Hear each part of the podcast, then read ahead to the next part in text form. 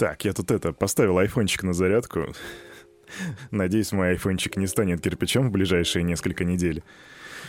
И салют, Криптусы, привет, Крипто братва. Кирюха здесь, и команда Криптус желает вам потрясающего настроения и шикарного... Что у нас сегодня, кстати, среда? Я уже потерял счет днем недели, дням недели.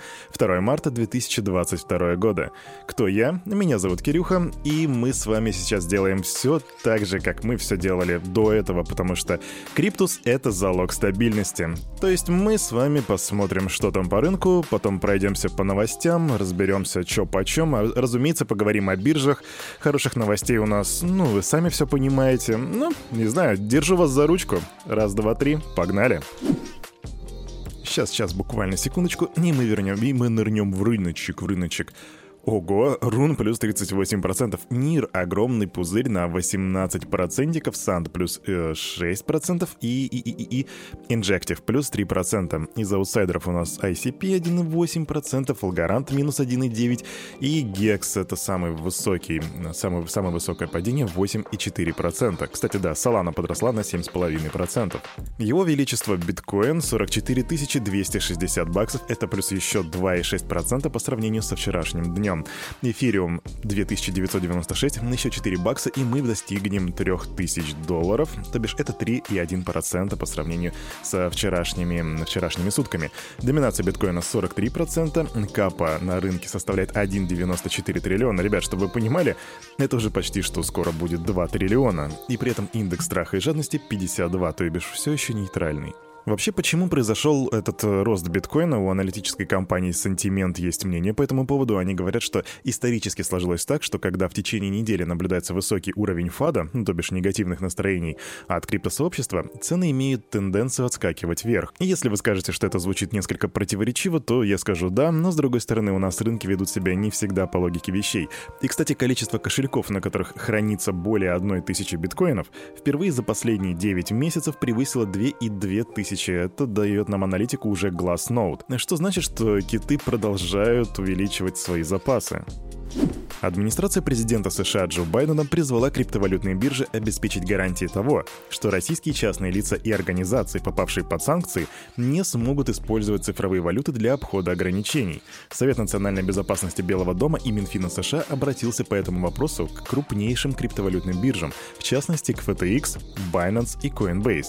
И представители Binance, как вы, если вы слушаете наш дайджест, а вы это делаете, я знаю, сообщили, что биржа не планирует закрывать доступ к торговой платформе для всех без исключения российских пользователей. Но платформа уже предприняла шаги по идентификации а, лиц, против которых были введены санкции. Однако в этом случае не может не радовать подход Binance, которые не решили просто вот так вот отрубить мост для пользователей.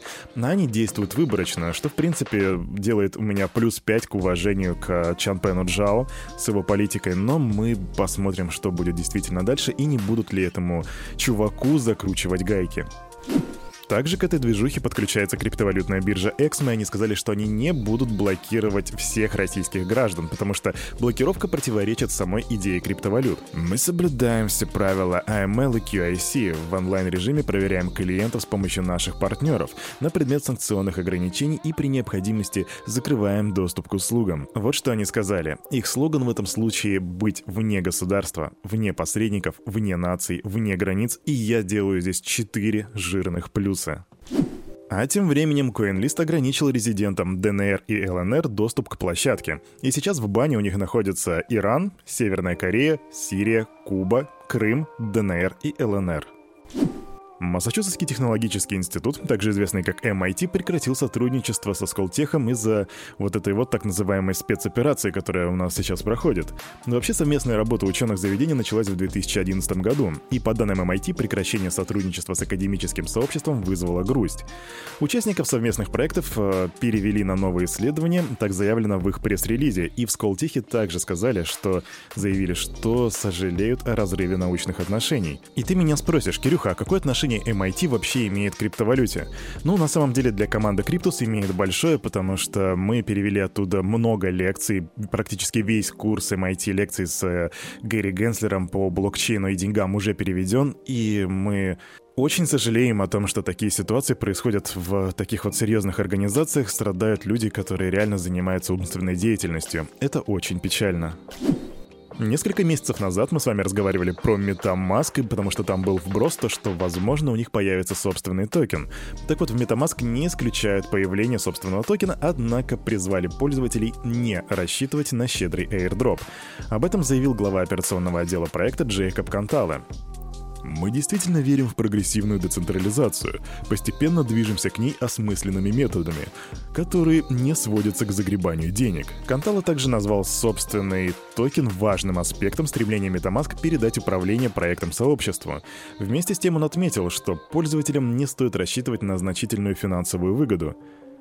Это не то, к чему мы стремимся. Мы не собираемся подвергать проект регуляторным рискам и отдавать управление в руки лиц, занимающихся фармингом airdropов или чем-то подобным.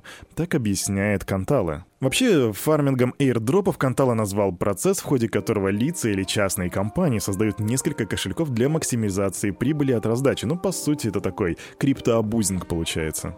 Так что, крипто братва, на щедрый airdrop от MetaMask теперь рассчитывать не приходится. Эх, я вспоминаю время, когда давали, по-моему, Uniswap, если не ошибаюсь, 4000 баксов дал airdrop ом. Эх, ну и времена же были.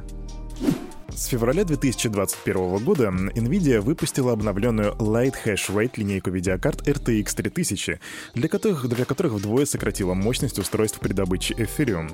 Таким образом, компания планировала ориентировать GPU на потребность геймеров.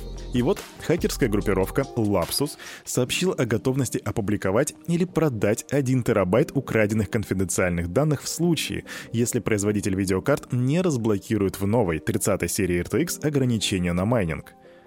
В отсутствии устраивающего их решения в Lapsus раскроют схемы, драйверы и другие очень ценные для NVIDIA внутренние данные. Свои действия группа объяснила стремлением помочь сообществу майнинга и игр.